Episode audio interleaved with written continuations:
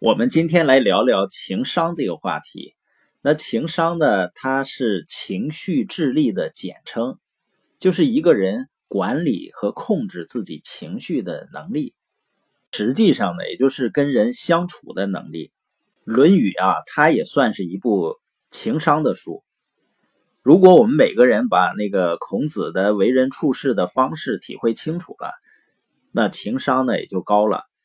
他最核心的那句话就是“己所不欲，勿施于人”，是吧？己欲达，达人；己欲利，利人。也就是自己想要的，你要想着别人。那你能够脑子里经常想着别人的需求，想着别人的好处，就做到了人的境界。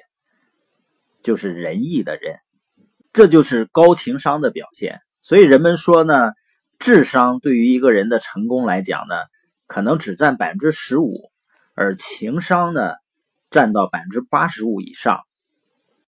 所以你发现，在生活中呢，很多平时在学校里好像不那么聪明的人，但是呢，在他的生活中呢，处处能得到别人的帮助。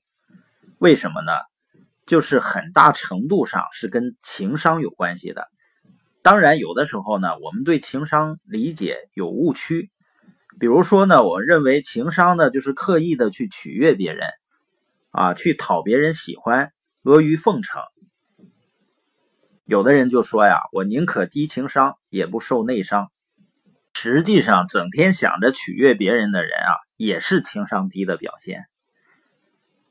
有的人没有情商，是因为他完全感受不到他人，也就是只想着自己；而有的人呢，没有情商，是因为完全只感受到他人，而没有自我。这两个都是不可取的。那我们今天的内容呢，是源自于《情商》这本书，就是丹尼尔·格尔曼，他是哈佛大学心理学教授，在九五年的时候。他就写了《情商》这本书。这本书呢，让中国人知道了 EQ 的概念，因为在传统中国人感觉到，智商是决定我们一生成功的重要因素。那这本书就告诉我们，情商是更重要的一个因素。这本书呢，出版发行量超过五百万册。而且它的影响领域呢，远远超过了心理学的范畴。哈佛商业评论把它称为是过去十年中最有影响力的商业思想之一。所以呢，情商不是让我们学会去讨好别人，就是情绪智力管理，就是管理我们自己的情绪和别人情绪的能力。你想，如果我们能够处理好自己的情绪，和别人的情绪，我们是不是就能够达到一个非常好的人际关系的互动呢？所以这是它的核心的概念。那其实，在我们生活中呢，我们的情绪管理无非就是两个方面，一个呢就是管理好我自己的情绪，第二个呢就是影响别人的情绪。而我们自己的情绪呢，也有两种。一种呢是积极的，一种呢是消极的。我们说情绪管理呢，一个就是如何与自己的情绪相处，就是管理自己的情绪；第二个呢，就是如何跟别人的情绪相处。那我们处理自己情绪的能力，是我们和别人相处能力的基础。就是你自己情绪都管不好呢，控制不了呢，你怎么才能够跟别人相处好呢？那关于自己相处的部分呢？首先就是管理我们的负面情绪和我们的积极的情绪。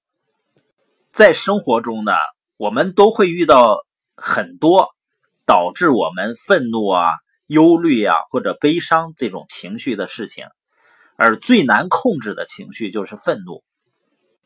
那愤怒呢，是我们在进化过程中生存的策略。比如说，在原始森林里的时候。肯定会经常发生危险的状况，出现各种各样的野兽。那个时候，我们的老祖宗如果不露出、呲出那种獠牙，然后用很愤怒的情绪去表达出来的话，把敌人吓跑，很有可能早就被吃掉了。所以呢，今天活下来的都是在当时遇到危急情况下能够表现出愤怒的那些猴子。但是到了今天呢，这是文明社会，我们不再每时每刻遇到那些威胁到我们生命的事儿。如果遇到一些不顺心的事儿还立马发火，就会给我们的人际关系啊，我们处理的事情带来很多的麻烦。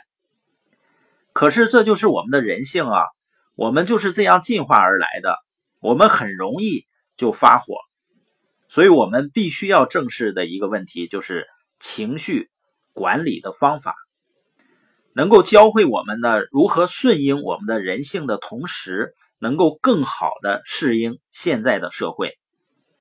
我们今天记住的重点就是提高情商以后呢，就能够让我们更好的。管理自己的情绪和别人的情绪，这样呢就能够达到良好的人际关系的互动。